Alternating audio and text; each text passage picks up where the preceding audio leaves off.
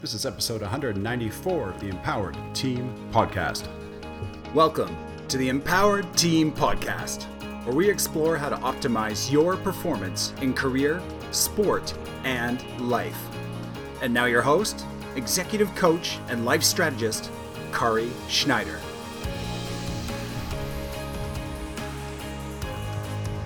Welcome to the Empowered Team podcast. I am so excited to have our guest today. We've got Adam Hill. And Adam, you've got this incredible story of going from anxiety, depression, and potentially alcoholism to becoming a world championship in triathlon and, and then writing a book about it and taking over a family company and doing all the things that come with marriage and family and, and all of that stuff. So this is a very intriguing story to me. And upon reading some of your book, there are parts in there that had me in stitches because of the realness. And uh, so I inevitably, I'm very excited to have you on. So welcome, Adam. Have I missed anything that you'd like to share about your introduction? No, that, that covers it pretty well. Uh, no, I appreciate you having me here. I'm really excited to be here.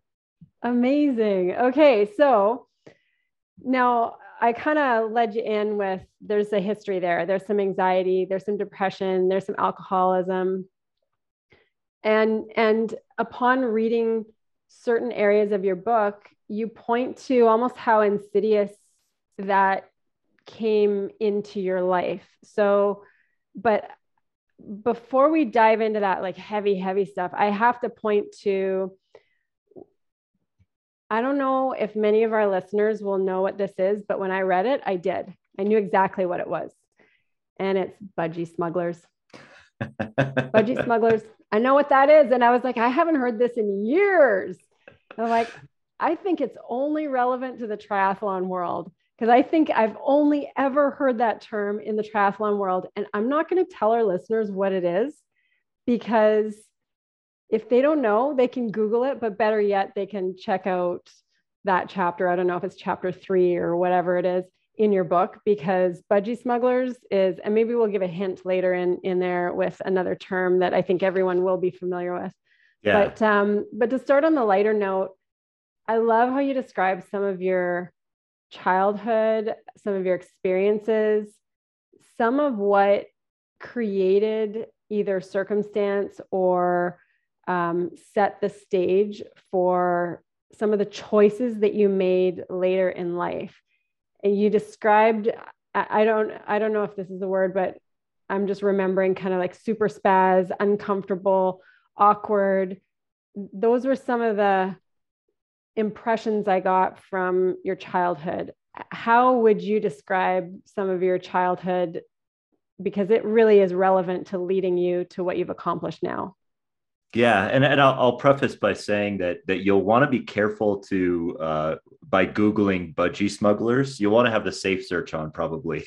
Right. you don't want to go too far down that rabbit hole. You're not going in the dark web on this one, or, no, or you don't want the, to do uh, that. the uh, I don't know the porn sites. No, don't right. do that. Yeah, yeah, just just yeah, just a word of caution. That's all. Keep good. it clean. Keep it clean, people.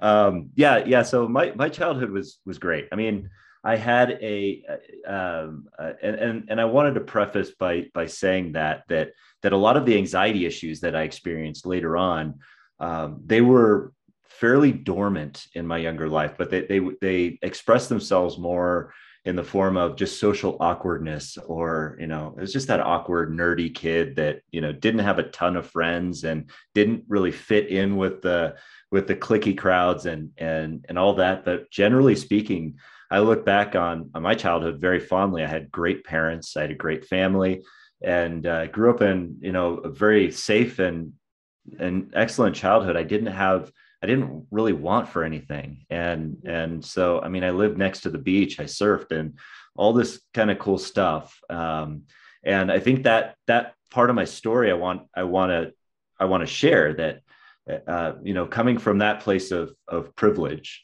mm-hmm. that you know that there that that doesn't necessarily influence how things like anxiety manifest themselves later because they still can and i know that a lot of people can can can struggle with that Mm-hmm. Um, so you know, I, I, did grow up a pretty normal childhood. Um, you know, with a um, with a lot of lot of what I would call privilege and and um, and and excellent uh, parents and all that kind of stuff. So I was mm-hmm. really blessed, mm-hmm. and you know, quite honestly, it it it led to a lot of guilt. I mean, it actually contributed to very guilty and shameful feelings about some of the things that I was getting into, like the anxiety. Like I didn't deserve to feel that way. Yeah. You know what I mean? Um, yeah. So, so that that was kind of an interesting dynamic I felt because I'm like, well, why should I feel this way? I'm going to the I'm going to school at the beach. I'm I'm feeling, you know, I I I have a great life.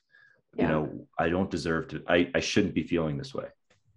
It's interesting that you say that because um, I, I was in a situation coaching some people, and um, in the situation, there was one partner who had gone through a lot of trauma, like a lot of trauma, and the other partner who hadn't. And the other partner who hadn't gone through a lot of trauma was still dealing with various things in life, whether it be um, closed feeling closed off feeling isolated some loneliness some you know various things but was having a hard time addressing any of that because it felt to that person so minimal compared to what their partner had gone through compared to some of the what we as a society consider greater issues or, or problems. And and I, if you don't mind me pointing to some of the experiences that you had as a kid because you know, there's this, and, and sorry, to, I don't want to, just to relate here as well. I experienced a lot of stuff as a kid and, and moving around and challenging things within my family household. And my oldest daughter, who's 22, she knows about these things. And I think at one point in her maturing, discovering, you know, what she was going through, but then having that same kind of guilt that you have where it's like well wait a second. How how can i feel this way when someone else has experienced especially somebody close to me has experienced this or this? But the reality is is that fear is fear or anxiety is anxiety. And whether it came from um, an awful traumatic situation or it came from something that seemed less it's still to our physiology to our humanness it's still something that feels the same from that person to that person. So it's interesting that that you experience that. And i, I do don't want to minimize that there were some things you pointed to in your book like you know the the fight setup for instance I, I, had I moved to a new school and I had a fight set up. I was in two older girls decided, oh, here's the new girl. We're gonna set her up with a fight with someone else and passed a bunch of notes, the whole school note. I had no issue with this other person. And you were in a similar kind of thing, not set up necessarily, but ultimately you had had enough of being pushed around and you don't forget those things. And if they're if they're not dealt with, even if you had a, a freaking fantastic family, you know you still had some things go on that maybe there's un, unfinished emotional business from the past or whatever mm-hmm. yeah it's it's and that's a funny story uh, because even to this day still i don't remember or i don't know why I forgot I had a fight that day. That's something you yeah. don't forget. Yeah. I mean, yeah. So, uh, and that that story's in the book, but the you know the the genesis is you know is that I, I had been picked on a little bit, of course, from, and I just had enough uh, from this particular person. And so, um, you know, I turned around and I started to, to push back. And, you know, we did the pretty cliche, oh, I'll meet you outside the oak tree, you know, once we get off the bus kind of thing. And uh, that just doesn't happen only in Canada. It happens everywhere. yeah, okay. I guess it. so. Yeah. Yeah. yeah. um, and, and so, you know, I got home uh, that, that, that day and, and, and just wasn't even thinking about it anymore. My my mom had said had said, "Hey, don't go anywhere because I'm going to go to the store or do or somewhere."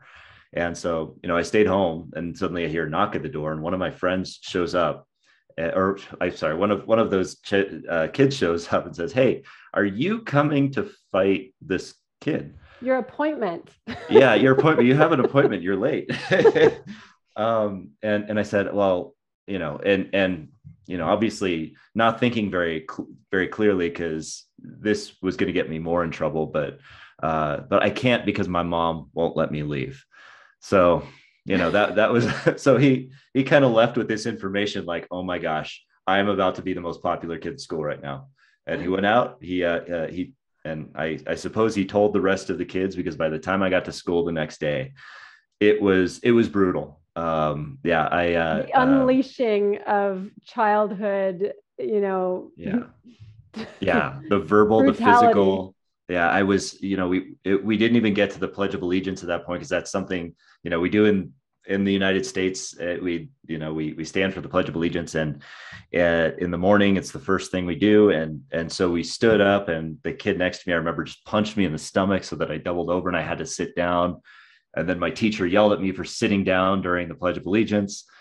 Um, so I, I just asked to go to the nurse's office to and got taken home because saying I was sick. Um, I don't remember if I told anybody about that until I put it in the book. But yeah, that that was, I mean, and that that's something that I, I had felt like, you know, certainly I'm not alone on. There's there's kids that have done that. It was just it's a demonstration of kind of my social awkwardness, you know, of of how, you know, I I I always kind of put myself in very awkward situations.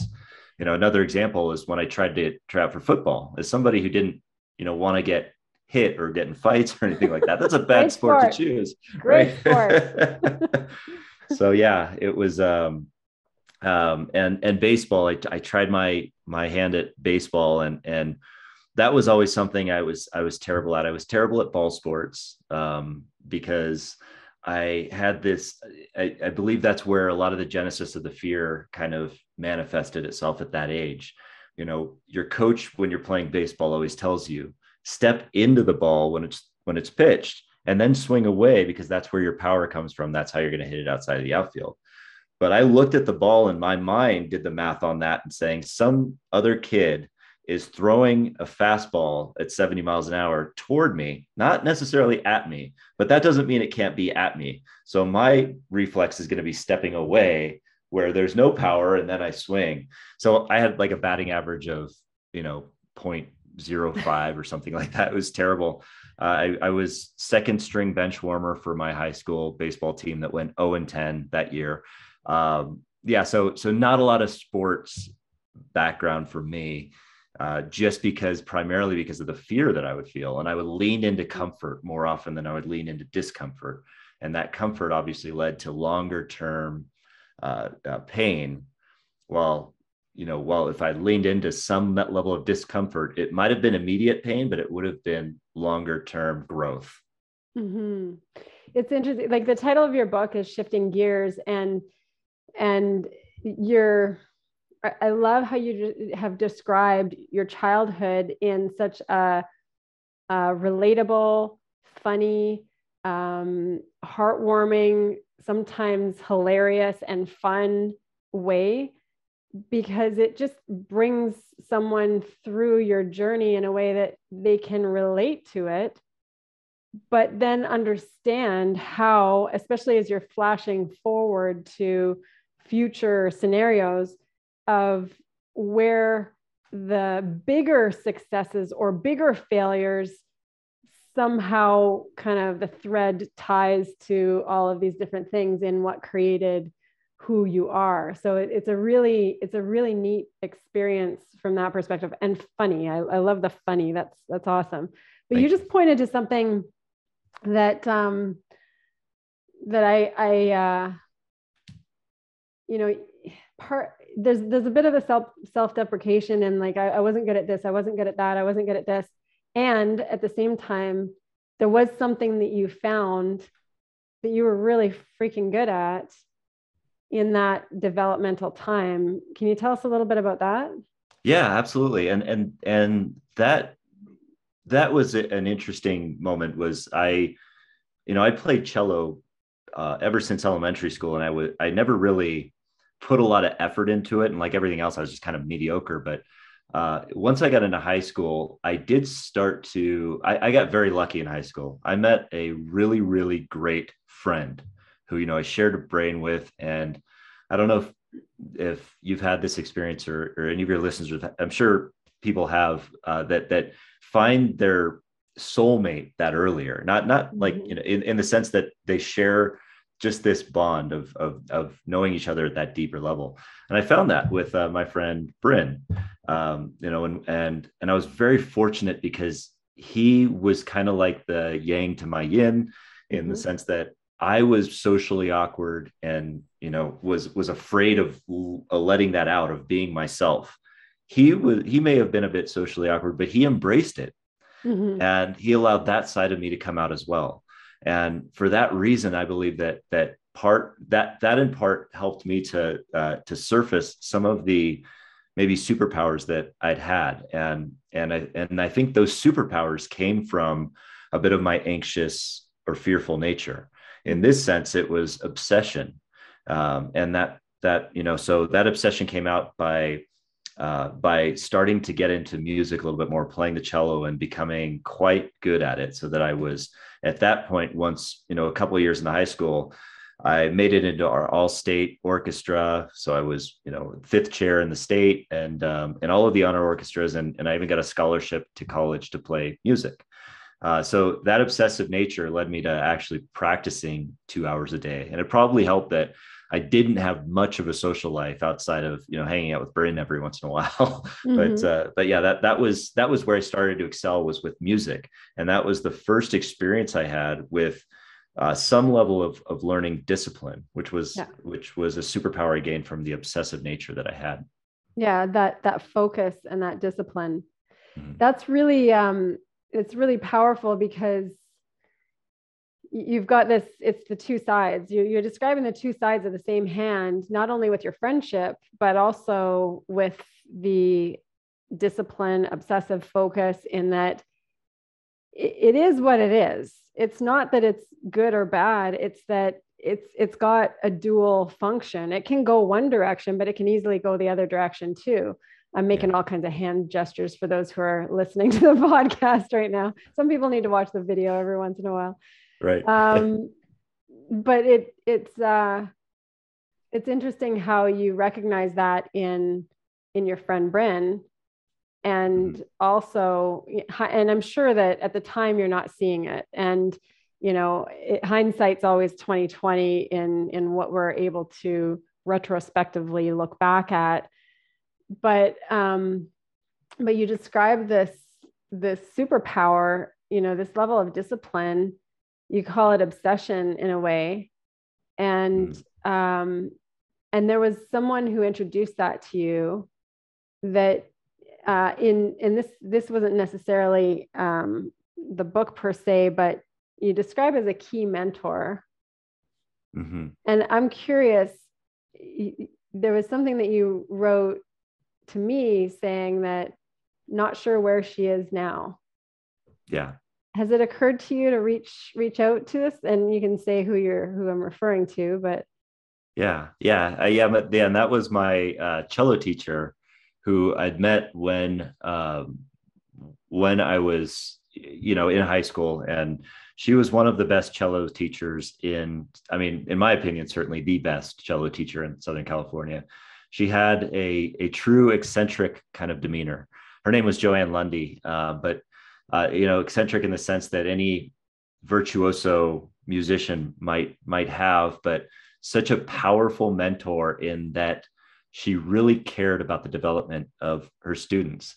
And you know, I, I I believe I realized that at the time, but I didn't realize the amplitude at which that existed until much later, till way beyond, you know, after I became sober, um, many many years later. That that you know the the influence that she had in my life at that at that time that she taught me for the first time that I could achieve more than I thought I was capable of. Mm-hmm. That that the level I thought that that putting ourselves on this level right I'm, and now I'm doing the hand gestures, but putting putting ourselves on that level we're at right now, and then looking upward at the top of this grand staircase and seeing this thing at the top that we would want to achieve and thinking to ourselves, well, I certainly can't get there. But but her just kind of taking those steps and just pointing at the next step and saying, well, the first step to get there is just right here. So can you just take that step? and then continuing to do that through the process until that top step became just the next indicated step that we would have to take to get there Mhm. and that less those lessons were so powerful to me I, i've you know i've googled in the past joanne and tried to try to look up and i, I think she ended up somewhere in florida. I, I haven't done it in a while but as you bring it up now i i you know you you I, it's it's actually probably a good idea that i that i do. Um, my hope is that she is still um, still you know with us because at, at the time i think she was probably um, in her late 50s early 60s and that was you know 25 30 years ago. So um, if you found her, what would you say? certainly thank you um, uh, and i would want to just share briefly the story that i that i shared and that you know even even now as i as i move to the next phases of my life as i'm you know as as i have you know been able to transform my health in psychologically uh, spiritually and physically that now i want to get back that that i would love to get back to those roots and, and actually start to play and get back into symphonies and, and do that. And that that is something that i do have on back on my bucket list again is is to you know is to start doing that down the line and, and get back into that. So I, I would definitely tell her that and and tell her how she influenced me. Um, and I def and I definitely will do that. Uh, yeah, so I appreciate Okay, there that we the have thought. So- it's out there in the world. It's more than just a thought and a notion now. Now you've put it into the world and you've you've put some you've got some accountability to it. So that's really powerful. Yeah, it, well, it's it's a I and you know I I think our, the teachers in this world because I'm still friends with with Bryn. Mhm. He's a teacher now, and uh, and I know that he gets a lot of response for you know and thank you for for what he's done now, but I just don't think we can t- we can thank our mentors enough. Mhm. and and reach out to them and say here's where i'm at now a lot of the reason because of what you have taught me and Mhm. you know thank you for that so Mhm. and and kudos to you because you're you are creating that in not only your coaching and your leadership but also in sharing your story through the book and through podcasts and and so that it you know there there can be so many people that you touch that you have no idea mhm. but it's it's another form of that mentorship so that people have the example of not only familiarity but then what's possible and you know our listener, listeners don't fully have the full picture of of some of what you've gone through but you know you've you've hit some depths of of unhealthiness let's call it unhealthiness from the whole spectrum from the mental the physical the the you know far reaching side of obsession let's say. Um, so bring us bring us into where you started getting into more substance abuse and you know where that led you? Yeah absolutely. So when i when i started to enter college um that that's really when things did start to change for me to the to the negative. Um and you know it's hard to pinpoint what exactly caused that shift or and it, and it may be a chicken or the egg argument of whether the substances led to the to to the anxiety coming up or the anxiety led to more substances but um you know the environment changed for me. And it it was it was such that pretty pretty quickly when i entered college i just realized that I, I didn't even though i was in the most beautiful place in the world i was in i went to the university of california in santa barbara. I mean there's no more beautiful school than that it's right on the ocean it's gorgeous damn I know. and I was, you know, I was lucky to to get a scholarship there for music and continue playing. But I I didn't I, I felt really lost when I entered that because it, and a lot of it was that that shame of of of feeling like look, I'm in this great place. Why am I feeling so depressed or sad? And it started with sadness that first year. Uh, and really, that was offset by the fact that when I was able to pick up a drink, you know, and go to a party and and and and pick up a drink, I immediately felt a sense of relief, a mm-hmm. sense of belonging, a sense of that that my social anxieties were thrown out the window, that I could, you know, be amongst friends and be the life of the party and just belong. Mm-hmm. And that was so powerful to me that I wanted to chase it every single weekend. Mm-hmm. Um, and and you know I, I did, and that that that those first experiences were not uh, you know you know within within the rooms of the recovery they say you know first it's fun then it's fun with problems then it's just problems and mm-hmm. nothing is more true than that because at the beginning it was fun and i didn't have any indication to think of it as a problem i didn't know i had an anxiety disorder at that time.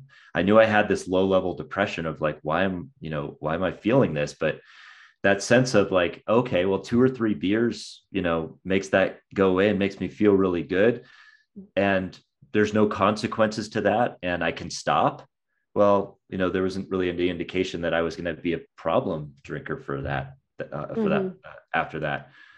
But then of course you know the insidious nature of it that you'd mentioned earlier um, you know it took a year and or or two to really develop into well you know one night out of maybe 50 would be like, hey, dude, you kind of got out of control last night. Yeah. Like, well, so does everybody else. That's fine. You know, there's very much a social culture around drinking in the in the world. This isn't yeah. just, you know, in Santa Barbara. Right. Yeah. Yeah. And it's and that's certainly the way I felt. And I was justifying Normal. that to myself because the more the worse it got, the more I continued to justify it. And the more that was my reality. I mean, this wasn't just me trying to to be a, a bad person and say, yeah, this is, you know, no, I'm I'm trying, but it, it really felt that way. Like I like this was normal behavior because. I could I was pinpointing and and directly pointing out the people that were doing it with me. Mm-hmm. And so over time it did become fun with problems where you know I would occasionally have some problems with the law. I would get a minor in possession with alcohol or I would, uh, um, you know, I got one drunk in public at one point and, you know, spent the night in jail. And, and, um, and so when it got to that level, it got to this point where anxiety was starting to become a bigger issue. I was starting to have these low level hypochondria kind of moments like, like oh, I, you know, feel a pain in my side. It must be appendicitis, and I'm going to die if mm-hmm. nothing, if I don't do anything about it. So I remember, I remember being in the emergency room uh, just because I had a little bit, maybe gas, I don't know, but just a side ache. Pain. And I thought it was appendicitis. And I'm like, you got to take my appendix out. Um, and and of course they didn't. They probably gave me like Tums or something and sent me home yeah. after the night. But but that was that was my experience with that. Or, or or I'd find something in my mouth and go to the dentist and say, this is definitely cancer, you know. Um, mm-hmm. or your HIV of, stent yeah and that that was the that was the big one that really told me that i have something that there's something wrong here that that, that this is this is bigger than you know just these little incidents this is big because that particular incident where I, I was just studying for an organic chemistry exam in my apartment alone and all of a sudden it just hit me like a ton of bricks even though it was totally irrational. It, there was no reason for me to believe that this would be the case but i just knew with certainty in my mind that i had uh, hiv that i was hiv positive. No reason that i should suspect that but it was with such certainty and such a, a such dread such doom that i collapsed on the ground and just fell into the fetal position paralyzed and crying in fear and that had never happened to me before this was a true panic attack and I didn't know it was a panic attack. Yeah. I thought I genuinely had that because you know we didn't talk about things like this back back in the you know 90s and early 2000s. Yeah. So I I um so I went to the doctor. Sure enough, found out that I was not HIV positive, and they kind of asked, okay, well you know you you don't use intravenous drugs and you're not you know very promiscuous, so why you're here, you here? But I got the blood test, and sure enough, it was fine. And then that immediate sense of relief came over me. And it was just like this flood of, oh, thank God. And then a week later, it was replaced with something else, you know, and I continued to have these panic attacks. It's, it's interesting because, you know, you, to me as a as an outside observer stringing things together it um it sounds like your primal brain your subconscious brain your limbic brain going, oh crap, there's something that I'm really afraid of right now, whether it is a scheduled fight, whether it is a massive exam, whether it is some other social thing. And it's basically sending you the strong message okay, this is the thing. Conveniently forget this. You are now ill and dying from this. And this is what we're going to be consumed by to protect you from that other thing that you're afraid of, to protect you from whatever the the trigger was for the fear or the anxiety. Mm-hmm. Yeah, yeah. It, it, I and and you're absolutely right. And looking back now, knowing what that was, you know, it was that studying for the exam and realizing that I kept, you know, failing uh, all of these courses probably because I was drinking too much and not focusing on studying and having a hard time paying attention and and really maybe not in my element of of what I needed to be in. I was I was trying to become a marine biologist. I was I was competing with uh, all of these pre med students graded on a curve. I was just, and I was not putting in the effort to get there. Mm-hmm. And so I felt out of control. I felt absolutely out of control in but college. If you had HIV, that would answer everything. Absolutely. Yeah. It was you know, like it sounds solution. so bizarre, but that's how that's how it works. Yeah. You know? like, yeah. It was it was certain. And um and it's such a revelation, you know, to to to realize that later, way later on. But at that moment, it it just it was just like, well, now I'm ignoring the real issues for this fake one that I've just invented. And the only thing that works to, to actually suppress it or to push it down or to numb it is drinking more. And I realize you know, that I can drink myself to the extent that I didn't experience that. And my brain would now, instead of telling me you've got HIV, it would tell you, oh, no, no, everything's okay. Everything's fine. Mm-hmm. Uh, you know, don't worry about anything. Oh, yeah, yeah. You want to go out for a walk right now, or you want to go, you know, run around and do something stupid, sure, do it. Mm-hmm. It'll be fine. Back in those years, for, you know, I grew up in a heavy culture of drinking, uh, just the environment, a small town. And uh, I used to call myself a weekend alcoholic because we drank so, ha- and it, it could be like a Thursday, Friday, Saturday kind of thing. It was just the culture in high school. Yeah. And uh, and I'm a tiny human. Like I'm maybe I'm lucky if I'm 110 pounds. And uh, it got to the point I remember that I needed to buy 12 beer for my night, not for the three, for the one night.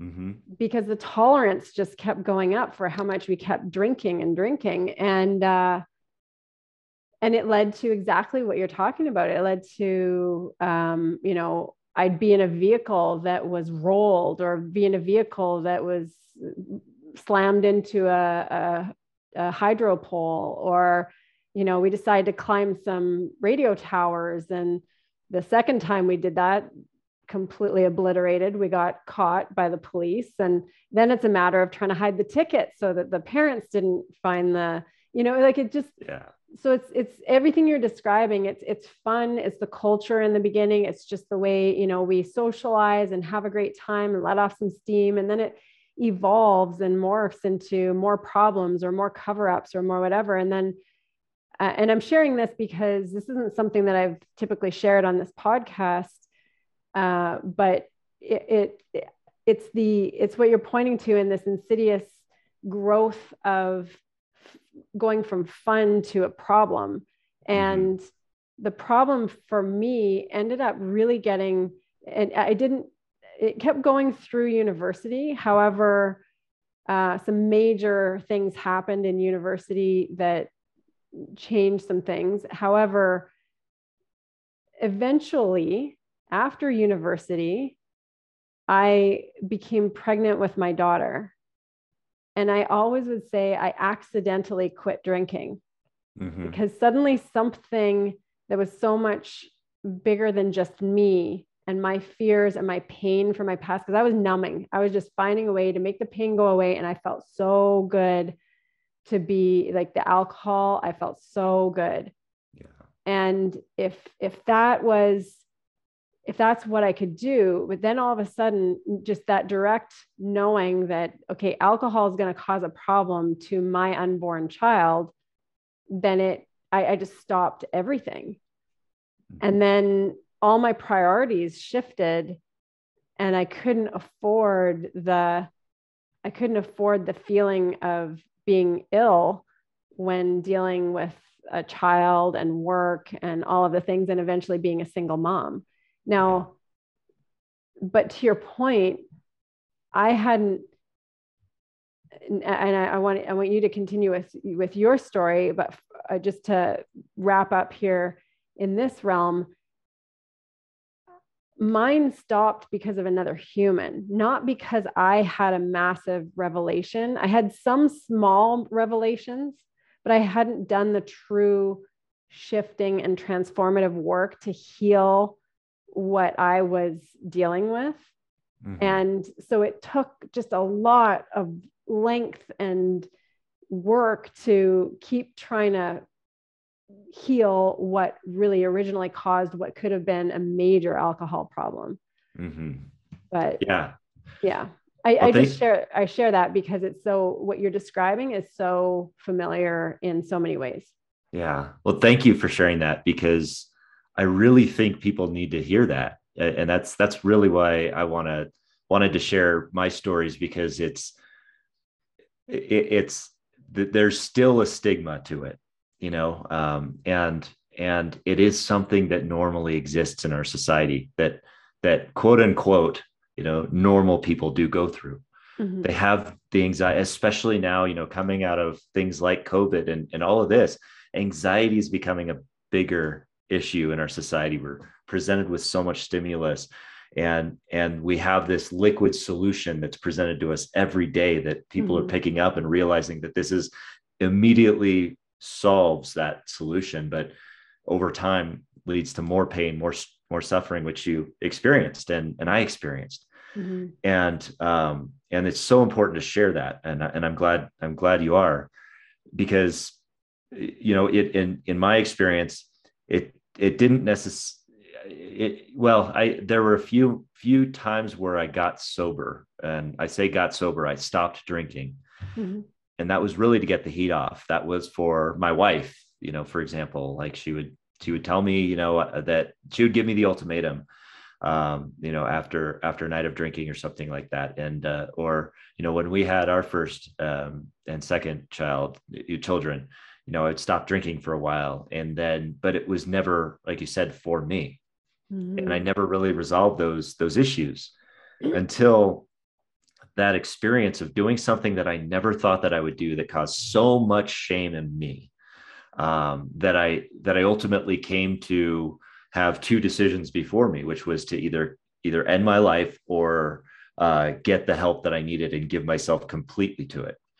Um, in the previous experiences with so- sobriety, I wasn't willing to give myself completely to it because I felt in my in my mind that I would be uh, I would be abandoning my family or I'd be abandoning my job or I would be abandoning these things, these responsibilities in order to do this selfish thing of getting sober. How dare I?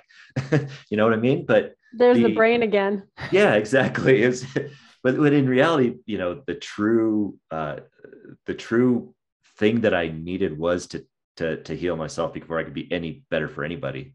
Um, and so I would make all of these rules for myself to convince myself that I didn't have a problem. Uh, like you said, weekend warrior.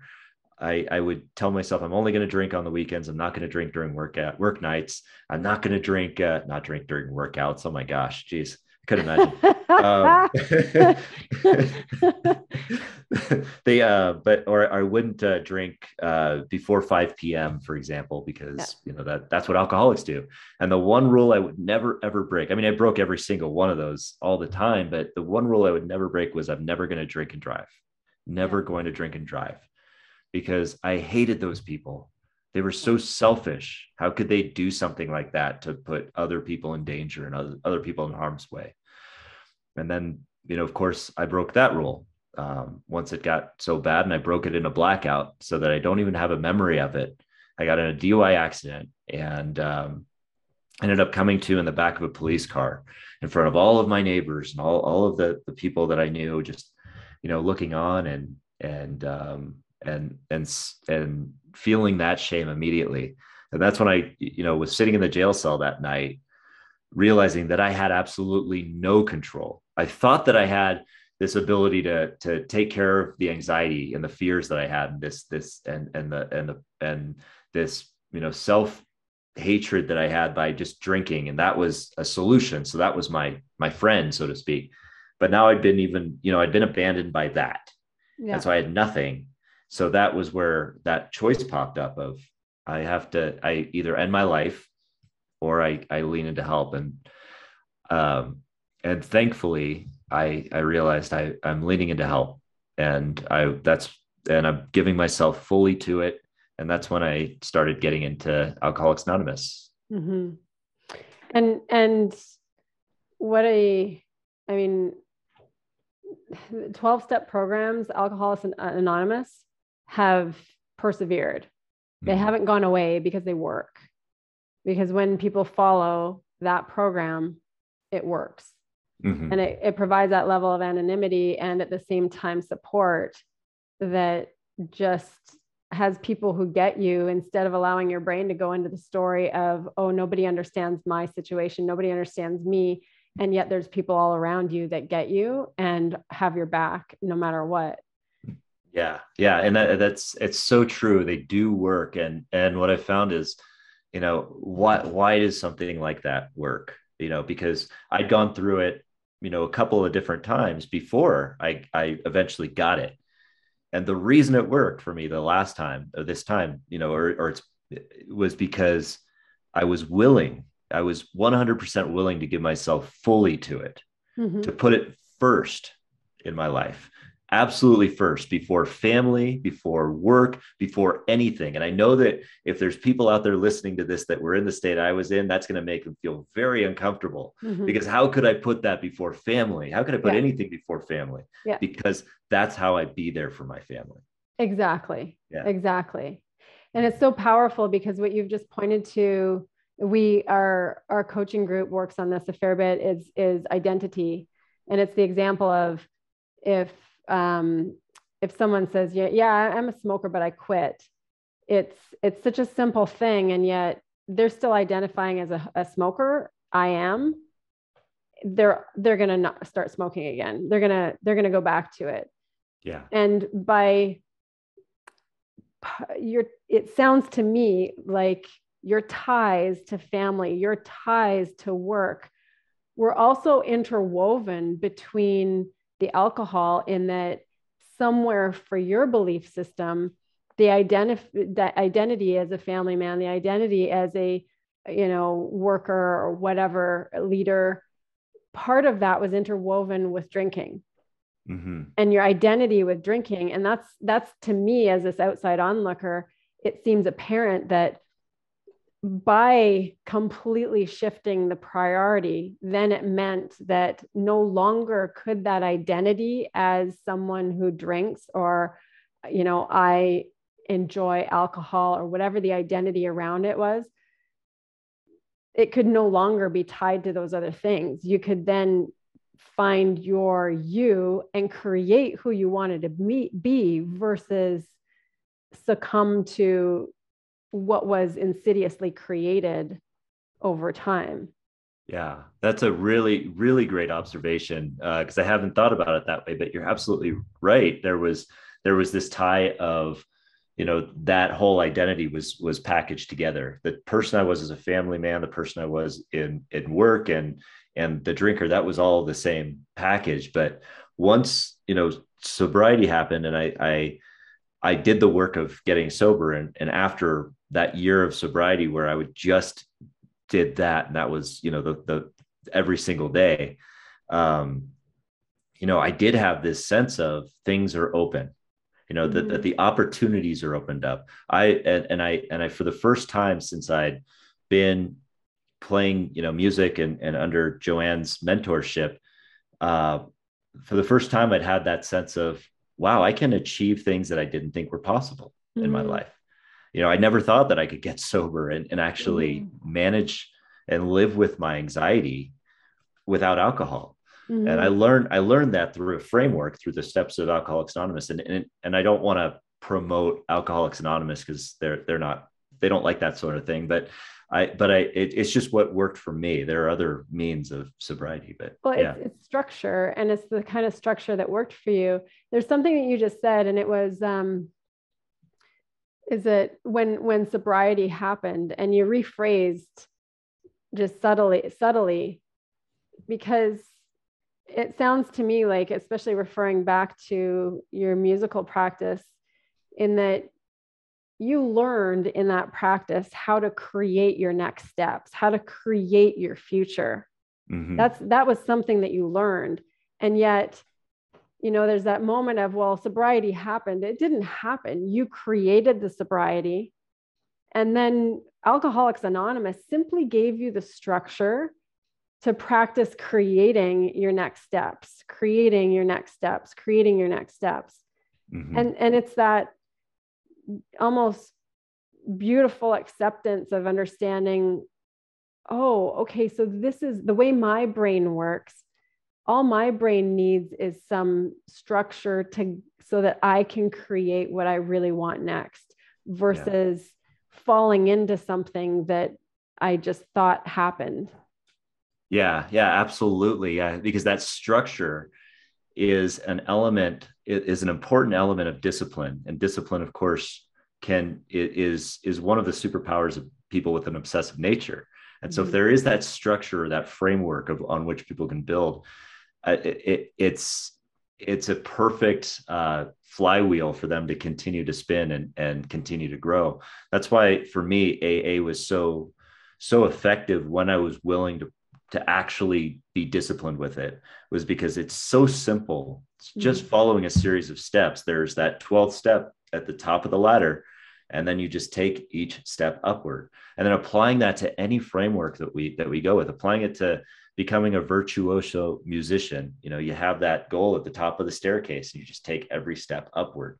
Same with the goal of becoming an Ironman triathlete or or uh, uh, you know a professional bodybuilder whatever you may want to be there's that goal at the top of the staircase. The whole simple process is is creating a framework by going backward from that top step and saying these are the steps it's going to take for me to get here going all the way backward to that place you're at right now and saying this is where i start.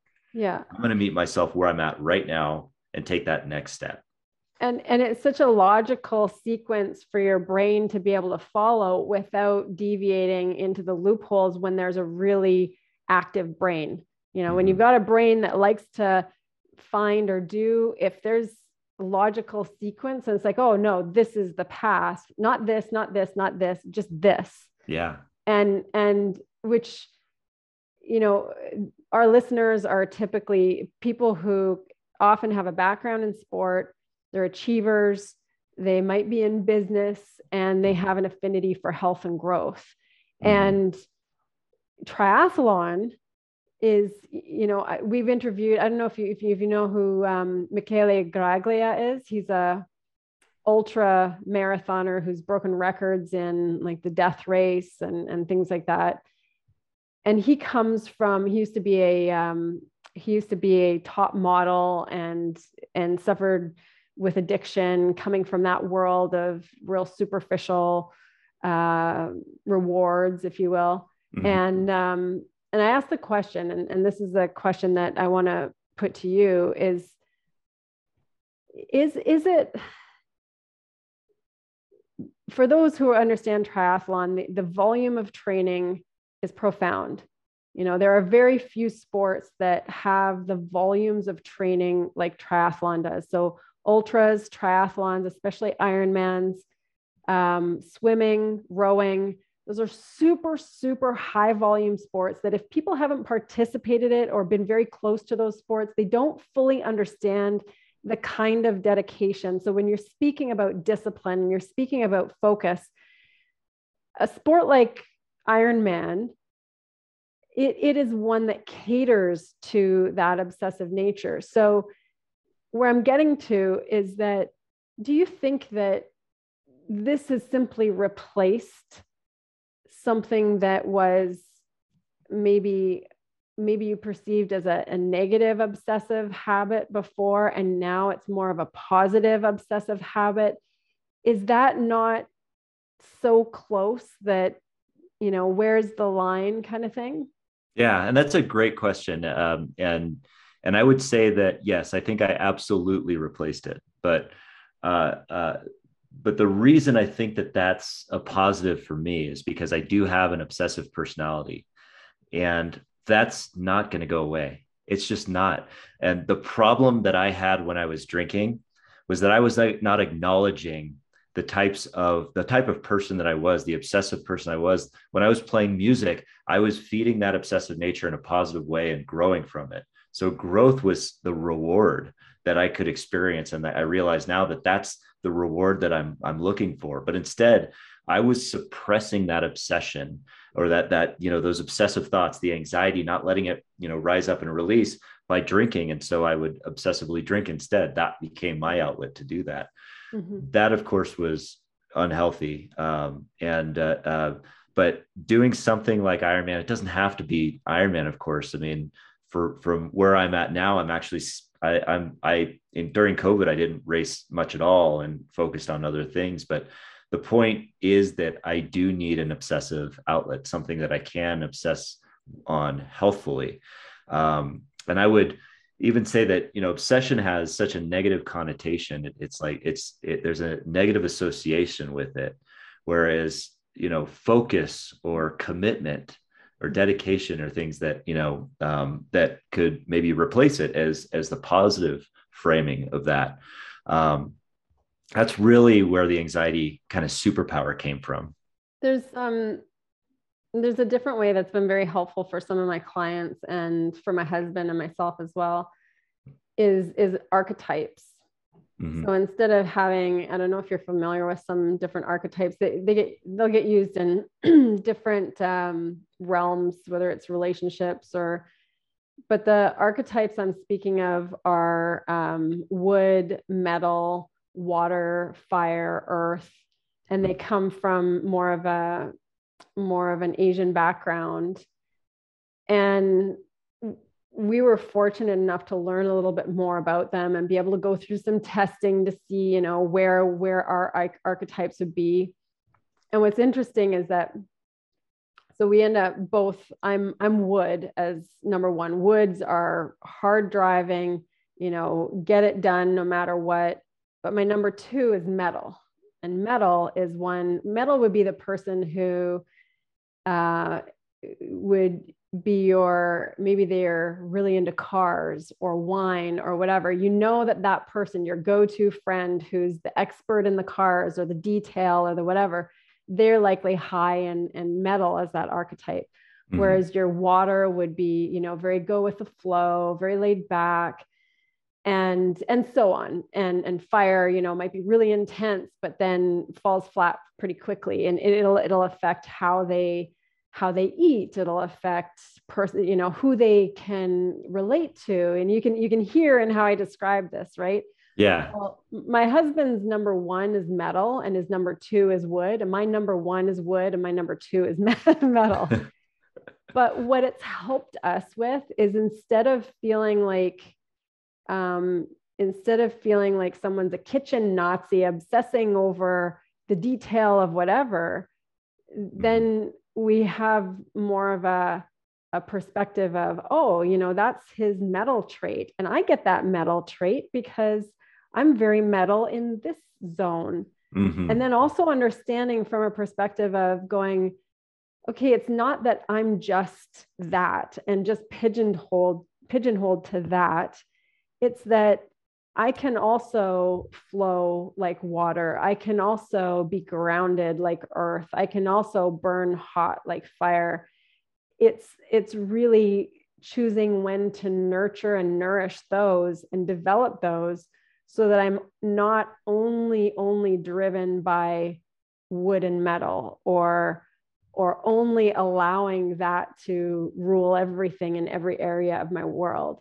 Maybe mm-hmm. i choose to be a little more water with my kids or whatever. And and what it does is the archetypes end up taking us out of um, the construct or the limitations of language and mm-hmm. so when it comes to obsessive or or discipline or focus or whatever meanings we tend to apply it it really opens up so much more that we can step into with with understanding but different type of understanding instead of only language understanding but a, mm-hmm. a whole different definition that's powerful I, I, like that because it puts a visual to the a representation of the actual actual person i think it's it's uh, it's powerful too because it recognizes that that people have differences in of course in how they there's there's not a one size fits all for this kind of stuff.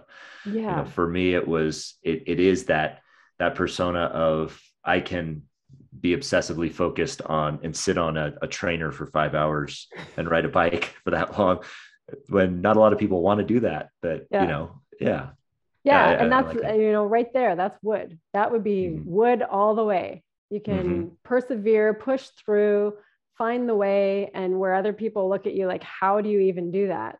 And and and it's not even that it's not even that you it's not that it's necessarily easy for you.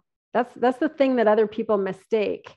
Mm-hmm. they'll think that that's oh that's just easy for you. You were born with discipline or you were born with whatever. It's like no i have to work really hard at this too it's just what i've chosen and somehow you tend to find reward from that, whereas others can't find reward from that. So it's really, really cool. So yeah, bring us to there's there's a lot of people who are um, leaders or in business, or bring us to, you know, you achieved some of the things that you really were going after. You were going after qualifying for worlds in Ironman. That's a big freaking deal for people who don't understand the work that goes into that, especially coming from being a smoker, alcoholic, like you were not healthy.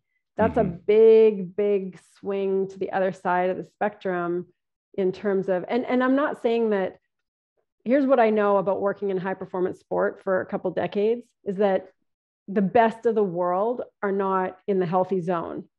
Right. Mm-hmm. To get that extreme to be the best in the world, you are you are on the edge and you are very close to getting sick because you're so close to that edge of high high performance t- typically yeah so so just I, I point that out because a lot of people think that that the highest performing humans are really really healthy and that's not typically the case there's a different part of the spectrum of health for that. Um, so so in that zone you had to work really hard to achieve some really big things. Tell us a little bit about that and and also about the transition into into the business world because this is where a lot of people if if they transitioned from addiction into a very high demanding sport and then they either get injured or they lose that sport that can be catastrophic Mm-hmm. So you've made another transition. And that to me speaks to the amount of work and transformation that you've done. So I'd like to hear a little bit more about that. Sure. Yeah, absolutely. So, so with, uh, uh with Ironman in particular, so I, I mentioned I didn't really come from a sports background or, or wasn't very great at it. Um, and when I first saw the Ironman World Championship on television, I know I talked about this in the book as well, that I I saw uh, you know I was I was still in the midst of my anxiety and, and alcoholism and all those those issues I was you know at the at, at that point. But I saw that I was watching that on on television and you know immediately heard the announcer talking about all of these like you know these these distances watching the sweeping views of Hawaii and how beautiful it looked and I was just like and at that time I loved Hawaii I wanted to live there and I was looking at him like wow this is you know I'm definitely watching this and then I saw people like doing these extreme things, like, you know, and the announcer said, you know, swimming 2.4 miles, biking 112 miles, and running 26 miles. And I was just thinking to myself, like, wow, how long, how many days does that take people to, to do? And then, you know, the announcer said it was all in one day. And, uh, and I was just like, that's insane. But it was like intriguing. And I was watching these incredible people uh, finishing this race you know, uh, uh, uh, Jon Blais who who had ALS, and a year later, a year after this race, he would be in a wheelchair, unable to walk. But this race, he completed it, and he said that he would complete it if he had to roll across the finish line. and and he did that uh, to to raise awareness for ALS.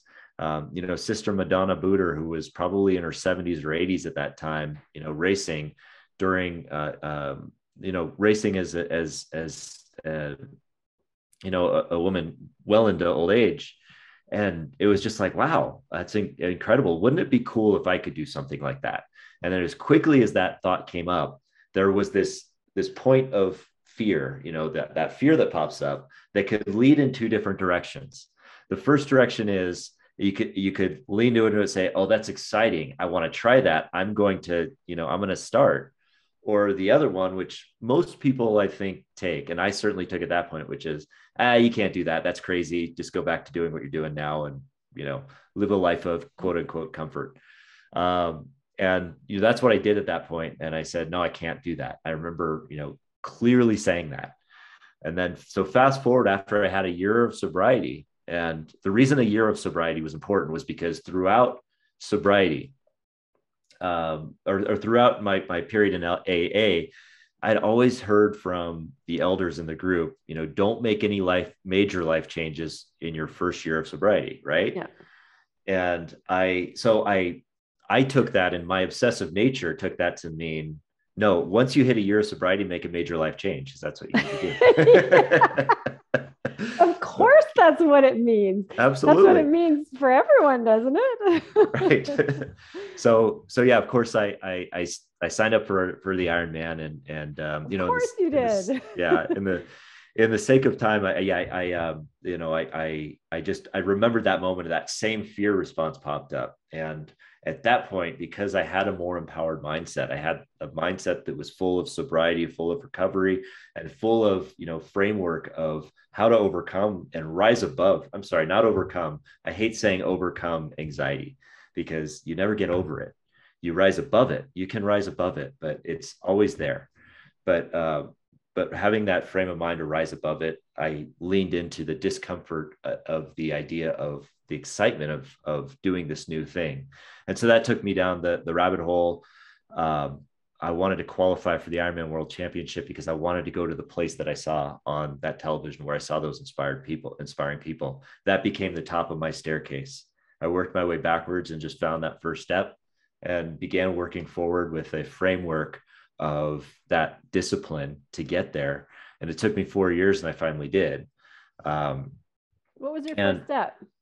The first step was the first step was uh, um, uh, was getting comfortable in a speedo again, otherwise known as a banana banana hammock. yeah, and yeah, and uh, and if and anyone's wondering, alert, that's your hint. yeah, the budgie smuggler also. So, yeah, um, uh, so it saved a, lot of people a lot of research there.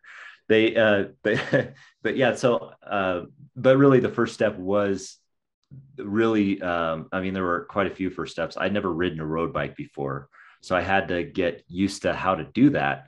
Um, and then swimming was the biggest fear. So that that first biggest fear that i had i had to learn to get over which was anything that there's a significant fear of is going to become overwhelmingly daunting if you look at like what you have to do if i was to put my mindset in that frame of mind that I need to go from where I'm at now to swimming 2.4 miles in the open ocean, I would have, there's no, no way I could conquer that. But working myself backward and say, all right, I've never even swam really or in a, in a structured fashion. I've never swam 25 yards in a pool. Let me just swim from one side of the pool to the other. That was my first step in Ironman training. Yeah. Um, having the faith that I could get to that, that finish line a year later with the understanding and the grounding in reality of where I was right now and knowing that next step. Those are the two most important factors of, of, of believing in yourself is believing with faith that you can achieve that dream that's at the top of the staircase, but being grounded in the reality of where you're at right now. Yeah, that's a powerful example of of now and future Mm-hmm. Yeah. Being being here now, being in the present and deciding your future. And then, you know, you, you talked about living with the anxiety. And I, I was uh, with a client literally earlier today, and we were distinguishing between anxiety is this is this imagination about the future from a foundation of fear. Mm-hmm. Whereas yeah. it's such a close imagine it's just future imagination in a foundation of fear. That's anxiety. Mm-hmm. But what's so close to it, right next to it, right next door, is anticipation, which is again imagination, your future, mm-hmm. With a foundation of excitement. Yeah. Instead of fear. And and they're they're like best buddies. It's like the the two sides of the of the imagination future hand. Mm-hmm. They're right there. Absolutely. Yeah. And that's that's where anxiety can be your best friend if you can change that relationship or you can reframe that relationship. So anxiety doesn't have to be comfortable, but friendships don't have to be comfortable. You know, they don't, they don't, but but it exists there for a reason. The question is, is it rational or irrational? And chances are, if you're future tripping, if you're if you're going way off into the future, if you're spending too much time there, it's going to be irrational. But if mm-hmm. you're grounding yourself in the present moment of where you're at right now with faith that you can get there later, then that is productive. And that anticipation too is, is powerful because you have that carrot on the stick of what's going to come with the knowledge that all I have to do is put myself just 5% beyond my comfort zone. Uh, mm-hmm. and that's going to help me grow beyond this. It's going to help me rise above the negative aspects of anxiety and really use the anxiety as a friend to get me to where I want to be. It's it's so cool because people people d- typically decide to make change in increments of 30, 50, 100%. percent mm hmm And what really works for the brain is increments of one, three, and five percent. so, yeah. you know, it's a step. It's not, you know, we're not trying to go three stories. We're trying to go a step, everybody. Yeah. So that's really powerful how you frame that. I love it. Thanks. Um, and and so you you made a lot of steps in that mm. and moved through to actually qualify. How did that feel? It felt it felt really I mean, the qualifying process was really, uh, and I mean, it was it was a life changing experience. I mean, just the idea of getting there. I mean, it was full of emotion. I remember right before the race started, uh, you know, I was I was, you know, full of uh, anxiety. I was full of fear of what was to come on race day. I was being filmed for a show that was chronicling my my attempt to qualify, and you know, I was afraid. I was still afraid of of that that swim still afraid of jumping into the water and, and getting started, still afraid of that failure that I might experience. But the process of qualifying, you know, just just executing one step at a time. Once I got into that transition area, it was just all right. My next step is filling up my bike tires. That's all I have to do right now. That's all I can control is just filling up the bike tire. Now, what's the next step? I got to walk down to the swim area. That's all. That's all I can control. You know that that it just really really narrowed down that much to the point where that, you know, fast forward to the end of the race where I was running down that finisher chute and I see my daughter at the finish line holding a medal. You know, she was eight, seven or eight years old at the time, and um, uh, or maybe nine or ten. Sorry, um, holding the medal and going to put put it around my neck in front of all the world to see and the cameras to see and everything. And yeah, it was a it was a life changing experience just for the fact that you know qualifying was was great. You know, the idea of that I was I was going to go to the Ironman World Championship, that's great. But just at that moment, realizing where I was, that everything that I was looking at beyond that finish line would have been lost in an instant if you know within a matter of inches, or if if I didn't make the decisions to change, or if I if I made a different choice in that jail cell, and that's that's really the first thing I want to convey to people that are feeling that sense of hopelessness. I I know that feeling of of that that there's that at, at that moment I didn't think that there was going to be any goodness that was going to come in my life after that point that everything was going to be bad um, but that in that in that sense of hopelessness no matter what it is that there's always miracles that are waiting beyond it if you make the make the right choice to to go on to take the next step um, it, it's so powerful because it's almost like you're seeing the image and living out the image of the potential of the man that you could become versus you know you got to meet the man that you could become versus mm-hmm. the path you were on which would be a version of the man who didn't come close to the potential yeah. that you could have had. So yes. it's it's amazing to to have that image of it even exceeded what you thought was the man that you could become. Yes.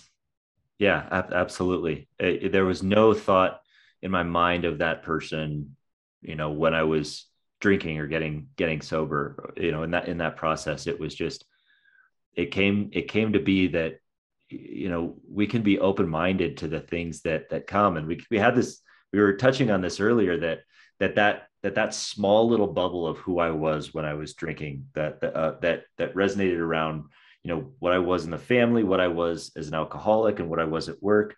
That small little bubble, um, because I I I, I I went down the path of healing. It opened up into these things that I would have never expected.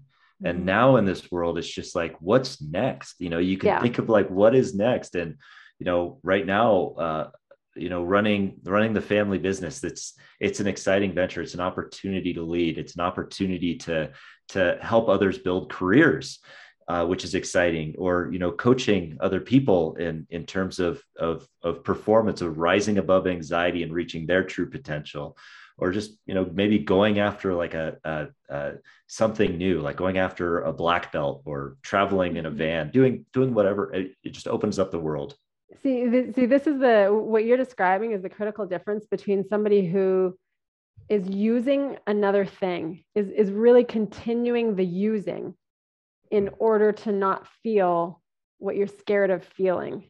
Instead, you've transformed in order to be able to handle and feel what you're what you're uncomfortable with and direct it. And that's mm-hmm. why you've got everything available to you instead of only one or two choices. Mm-hmm. In only alcohol or triathlon, only alcohol or death, mm-hmm. only, you know, fear or alcohol. And that's what our brain likes to do is give us one or two choices. And instead, because you've been able to transform and develop the skill of harnessing the energy, being okay with it, allowing it, directing it, now you're seeing your future as okay, what do I get to experience next in my growth journey? Mm-hmm. in my life journey in my connection with others journey whatever whatever journey you happen to be on yeah. really really powerful so i want to we're we're a bit over time here because this has been just so fascinating and powerful and i think so useful for people to uh, to hear and embrace and and just uh, learn from.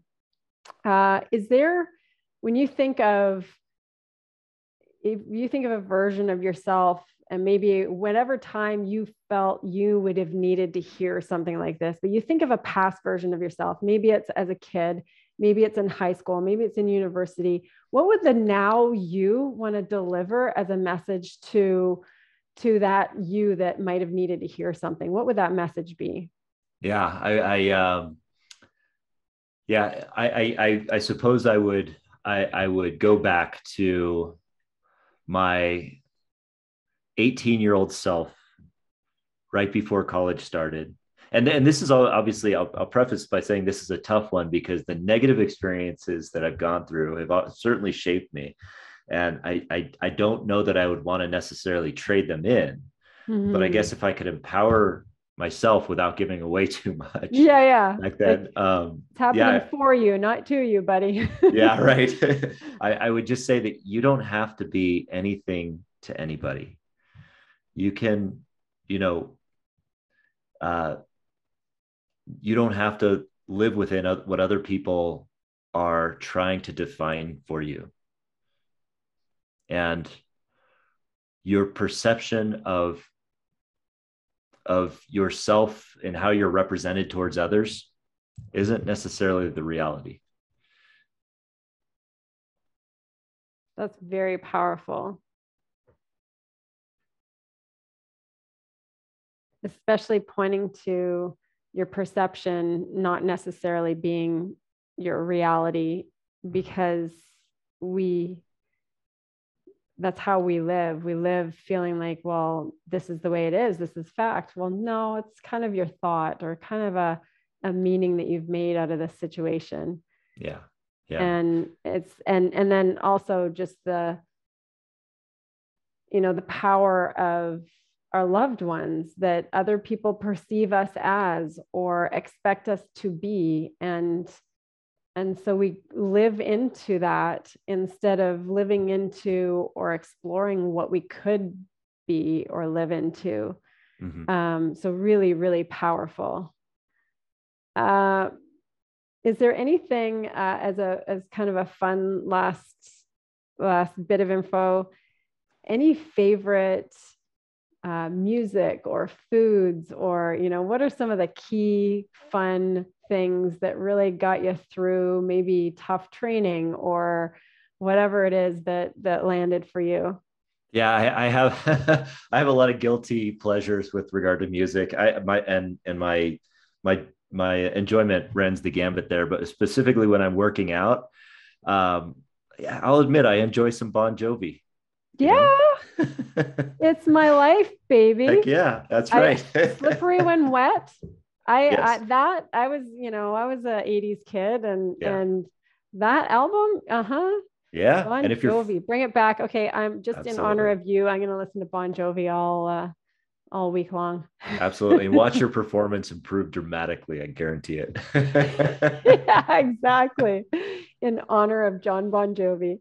Right. Well, I so appreciate this conversation. It's just been phenomenal. I, I really appreciate your authenticity and your openness to share some of the tough things and your journey through it. And I really uh, acknowledge you for being so open to share it because that's what that's what I think will help other people and what they need to hear in order to understand they're not alone and that they can um, they can grow through whatever they're going through right now. Absolutely. Well, I'm so I'm so grateful that you had me on. This is so awesome. Such a pleasure. Thanks so much. No problem. If you enjoy listening to the Empowered Team podcast, you'll love being on the Empowered Team. The Empowered Team runs year round. It is our group coaching and accountability program where we take mindset and physical performance concepts and break them down to usable action steps that optimize results. To learn more about our empowered leadership coaching for business, our custom online physical training plans, and of course, the empowered team group coaching, head to www.theempowered.ca slash empowered dash learn dash more. That's www.theempowered.ca slash empowered dash learn dash more.